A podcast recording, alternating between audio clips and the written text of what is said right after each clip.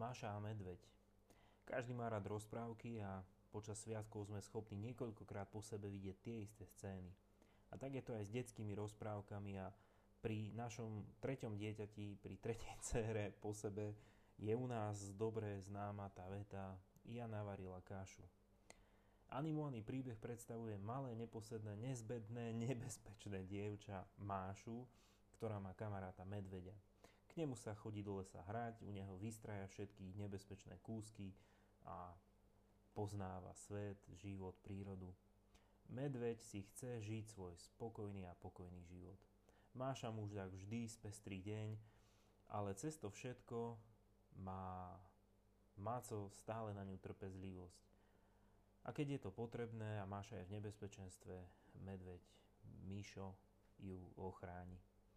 Krásne na celej tejto rozprávke je to neuveriteľné spojenie, že malé dievčatko má za najlepšieho priateľa obrovského medveďa. Veď dievčatko, malé dievča je obraz nevinnosti, krehkosti a medveď ten je zas obraz takej veľkej moci, obrovskej síly, dominantnosti. S takouto myšlienkou sa zobudzam aj dnes ráno mám nad sebou nielen trpezlivého a láskavého Boha, ktorý neustále znáša moje nezbedné kúsky, často plné neporiadku a hriechu. Verím, že mám v pánovi Ježišovi pri sebe aj veľkého Boha, ktorý pozná moju krehkosť, slabosť a vie aj to, že som v nebezpečenstve. Reformátor Martin Luther pri vysvetľovaní Božích prikázaní píše Máme sa Pána Boha báť a ho milovať. Teraz tejto vete rozumiem. Viem, čo to znamená zároveň niekoho ľúbiť a mať z neho aj strach.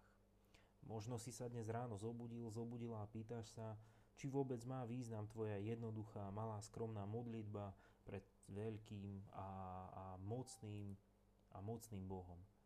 Prosím ťa, nezabudni, že napriek tomu obrovskému kontrastu medzi veľkým a malým, napriek tej priepasti medzi Bohom a človekom, životom a smrťou, je niečo, čo dáva zmysel. Môžeš to nazvať rozprávka, fantázia, sen alebo kamarátstvo. Biblia hovorí, že to je viera, viera v Krista.